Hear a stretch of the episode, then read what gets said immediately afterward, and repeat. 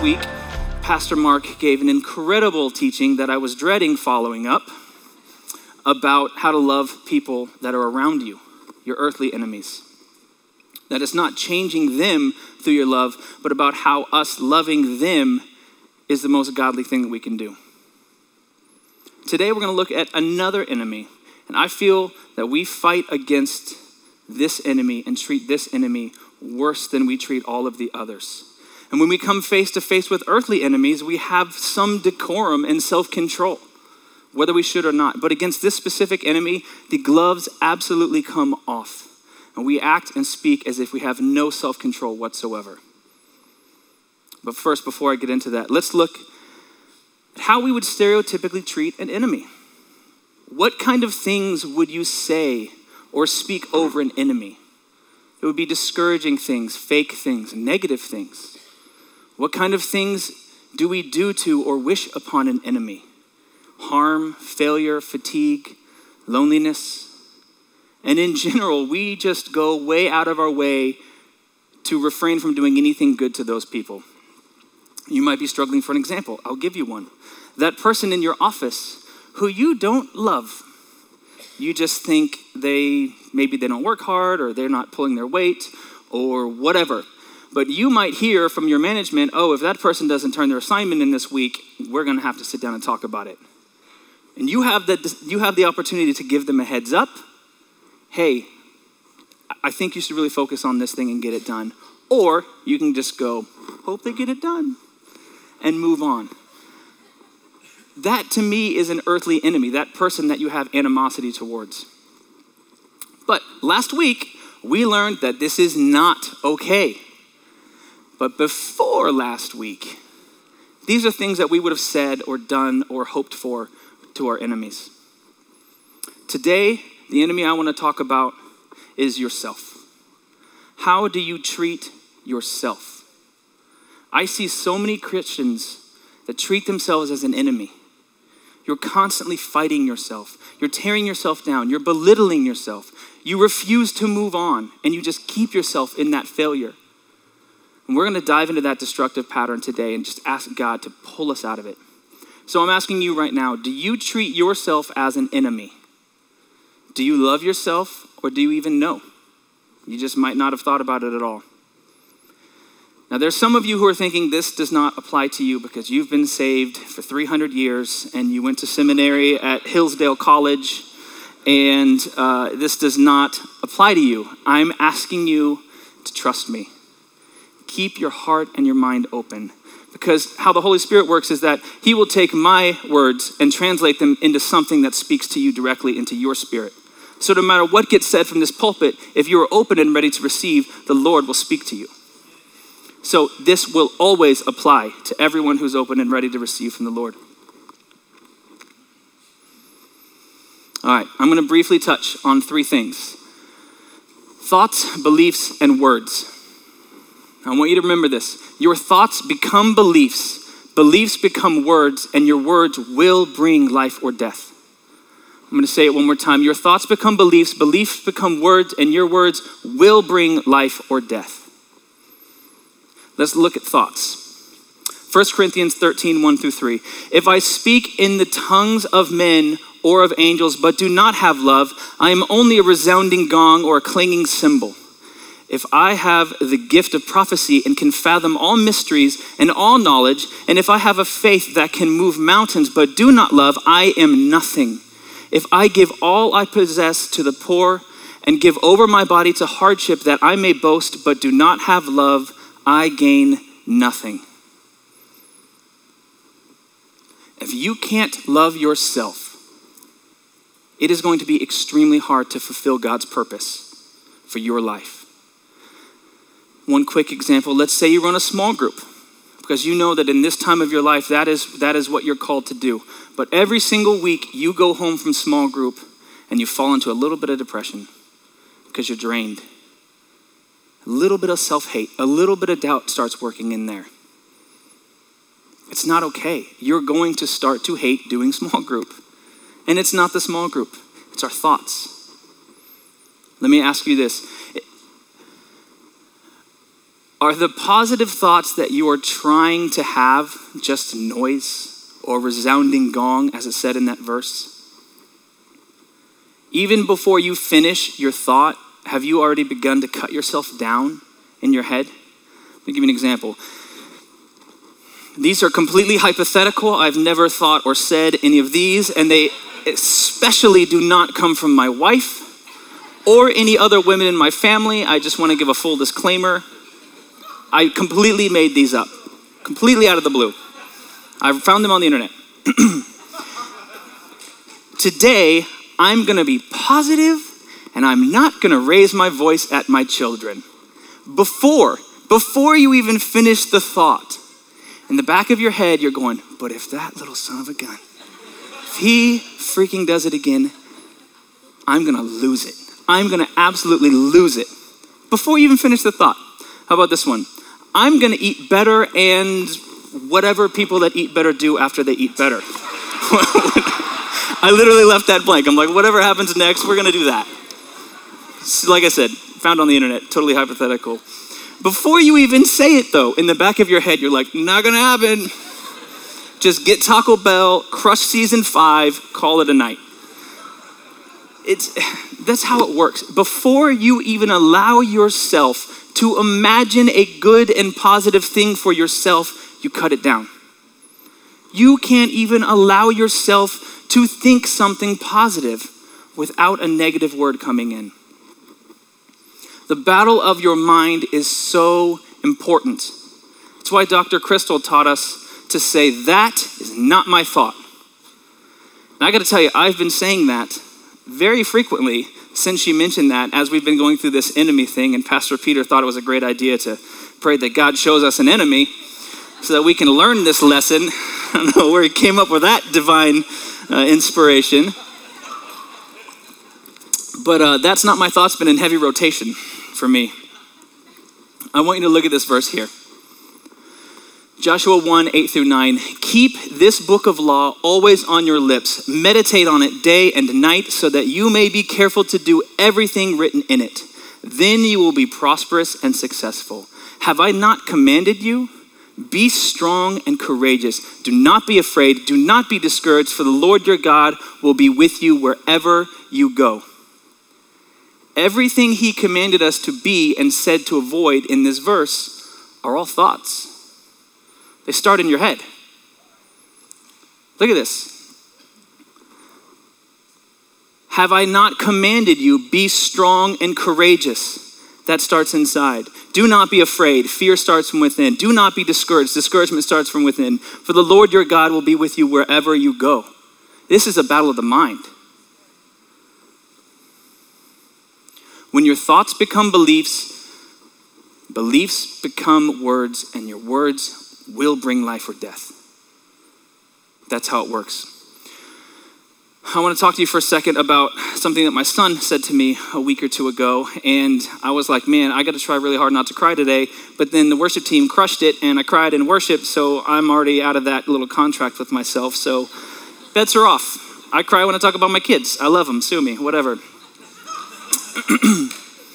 so, my oldest son, Mark, is nine, and he is the inspiration for our Unlimited program. And he has autism, and we are constantly and always working with him and figuring out how he learns and how he grows and, and what he needs to be as successful as he can be in this.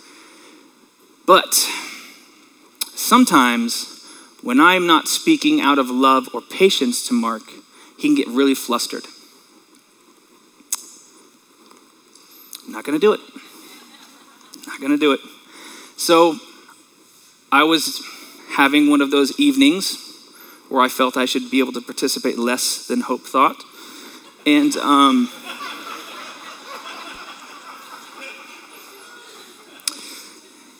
in that moment, I was not speaking out of love or patience to my son. He got really flustered. And he said something that broke my heart. I can sing when I cry. Why can't I talk when I cry? he said, I'm sorry, Dad, I just don't have a good brain.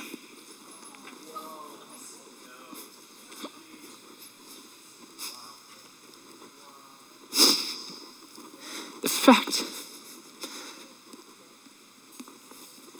that I allowed him as his father to get to a point where his thoughts became a belief and his belief became a word. And those words were lies.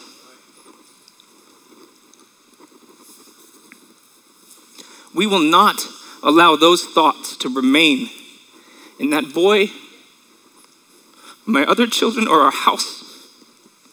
Those thoughts have no place. So Hope and I are making sure, boy, they called it. They called it. I was going to need this. I was a little insulted when they told me I would need it, and how dare you? I needed it. I didn't make it 10 minutes. Hope and I are making sure to show him that it is a lie. And we constantly encourage him. Now he'll run up to me and say, Dada, here's an idea. That's a genius idea, isn't it? And I say, Yes. Yes, it is. In just a few short weeks of pinpointing and attacking that lie and that thought, you can change someone's speech and you can change their outcome. Christians, stop hating yourselves. Your thoughts become beliefs, beliefs become words, and words will bring life or death. So let's look at beliefs. I'm going to make the statement and simply move on to the next section, but I need you to hear me. Your beliefs are not necessarily the things that you say. Your beliefs are not the things that you say they are sometimes. Your true beliefs are made evident by what you treasure, how you treat those close to you, and how you react to adversity and tragedy. What do you treasure? That shows me your beliefs.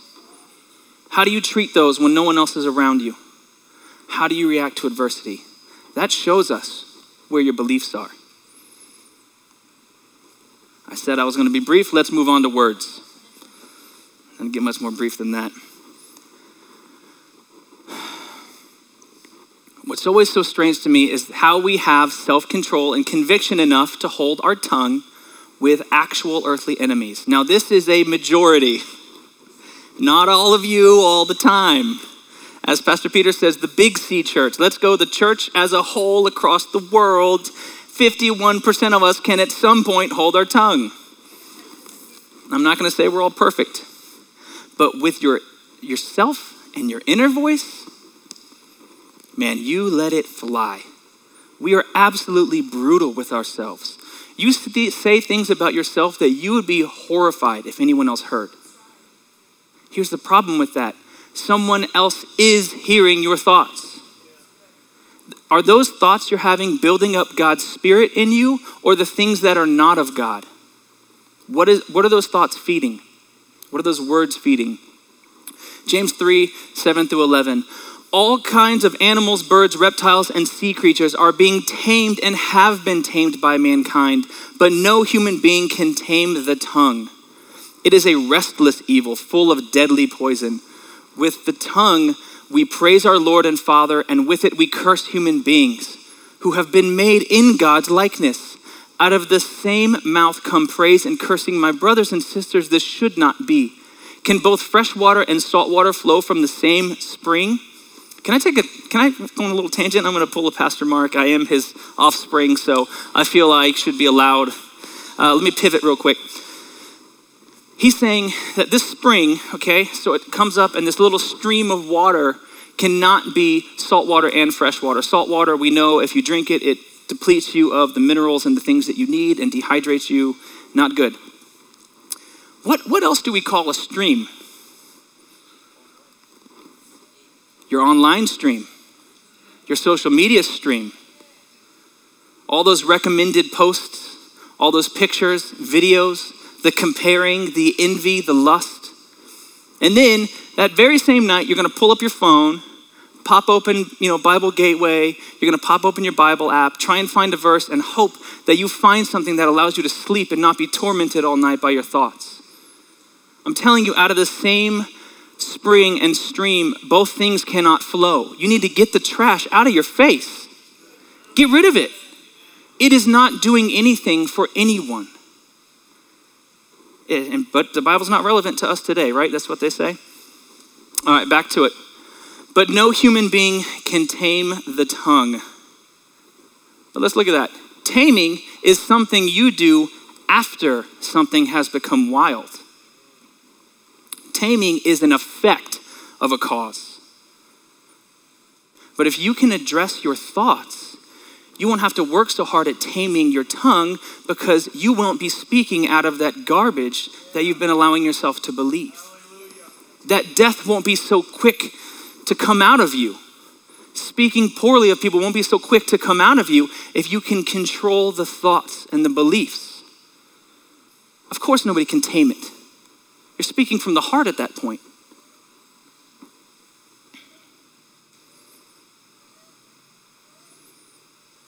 I'm going to say it again. Some of you treat yourself so much worse than you treat any enemy that you have. Your inner dialogue, it's so destructive and hateful that you wouldn't even say it to a person that you thought was like a legit face to face enemy. Because we're Christians, we feel conviction about what we say aloud. But when you think it to yourself, who's it hurting? Okay, I'm done with all that stuff.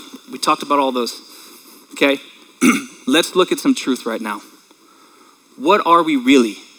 Who are you really in God's eyes?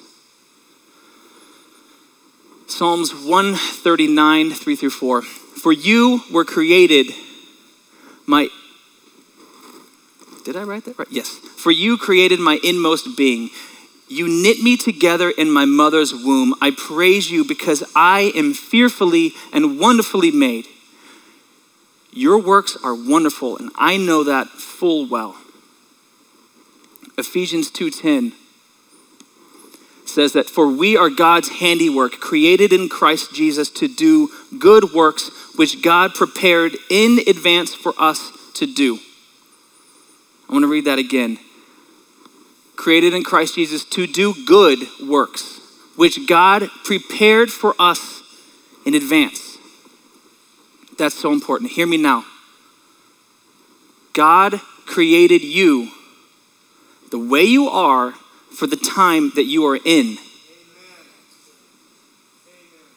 He crafted your body, your mind, your strengths, your weaknesses with your purpose in mind. He did not look at anyone else's purpose and then make you. He looked at your purpose and made you. And you may think, I've done things that are too stupid. I've so far derailed myself from my purpose, whatever it is, you know, whether it's really, really bad decisions or decisions you think set you back, or it could be even, I had a baby too young. This can't, you think he didn't see that? He is outside of time. He saw the mistakes and crafted you for the purpose he has for you. Nothing you've done, if you've come back to Christ, can keep you from the purpose that God has for you. It is not too late. Brothers and sisters, stop hating what God has made special and what is precious in His sight. He made you how He wanted you to be, and He wanted to love you just as you are. Find your purpose in God and stop trying to force yourself to be something that you weren't created to be. You got to stop comparing yourself and beating yourself up that you're not like someone else. He doesn't want you to be someone else. He wants you to be you, and He wants you to live in freedom in His Spirit and fulfill the purpose that He gave you. So, for myself, all growing up, I thought my purpose was sports. They came very easily, so naturally I was inclined to those because I didn't have to work hard. But I never felt good. Like even if I had a good game or you know whatever success I found, it, it never felt good. And it fed all the non-Christ parts of my personality, which are numerous and it's not good. But worship, once I was finished with sports, and I'm like, hey, we have a piano. Maybe I'll uh, tickle the ivories for a minute and see how that goes. Um, worship did not come easy. It was and is a struggle. And I fail really hard sometimes, and you know because you experienced it. So thank you for being so gracious with me. It does not come easy, but God rewards my effort exponentially and even when I fail, I feel fulfilled because I know that for this season, this is what He's called me to do. And whether I'm perfect at it or not, I am giving my best towards His purpose, and I feel fulfilled. Stop trying to force yourself into something He didn't create you to be. Find your purpose. Thoughts become beliefs, and beliefs become words, and words speak life or death. I'm going to say it again because it's so important. He does not want you to be someone else. So stop comparing yourself to someone else. Your emotions, your body, your mind are all made in the image of our Lord and are perfectly made for His purpose for you. You are not your enemy. You're not. Stop thinking about it. You're not the enemy. Pastor Peter, as I can you come up as I close this out? Some of you here, you know what, can you go ahead and stand with me? Some of you here allow yourselves to think those same things that my son Mark believed. Whether it's from disappointment or fear or loneliness, you say, I just don't have a good heart. I'm trying, but I don't have a good body. I don't have a good mind. I don't have a good personality, whatever it is for you. Maybe some of you didn't have anyone to point out the lie in you that you've allowed yourself to believe. And you probably think it's too late. I am how I am. I'm negative, but I get my stuff done. So, whatever. No, you were made for a purpose a specific purpose that our God needs you to correct your thinking and fulfill. So I want to tell you what I told my son. I want you to look at me now. Your brain is good. Your heart is good. Your body is good. You were made in the image of the risen Lord. That you are so special that the God that created the heaven and earth the beginning and the end, that He gave you a purpose and He wants to do everything He can to help you fulfill it. He crafted you for it and He wants you. You got six minutes left. You've got six minutes left.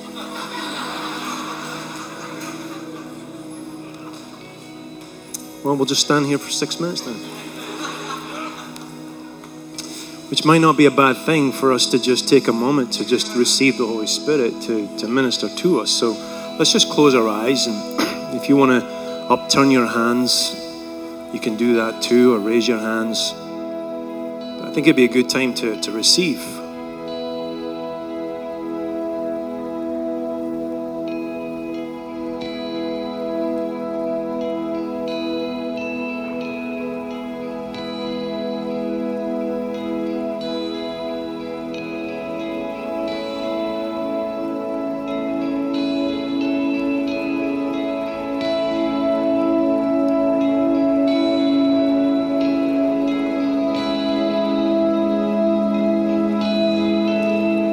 Repeat after me.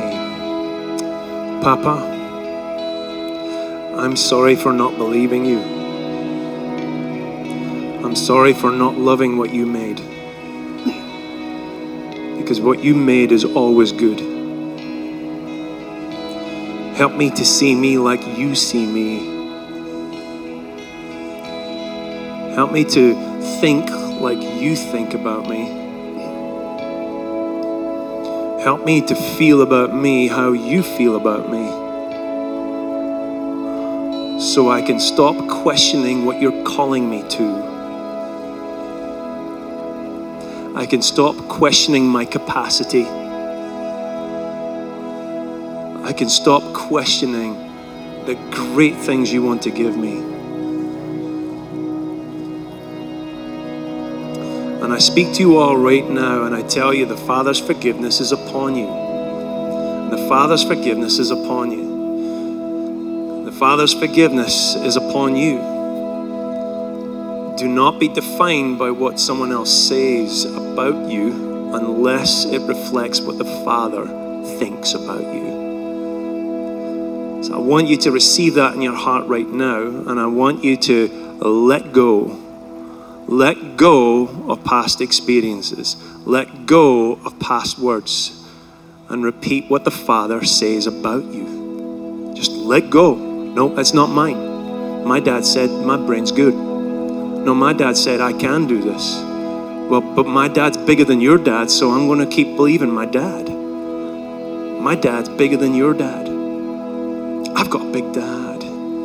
Father, I pray you would fill every person up right now with your spirit, from the top of their head to the bottom of their feet to overflowing. May God bless you and keep you and make his face shine upon you.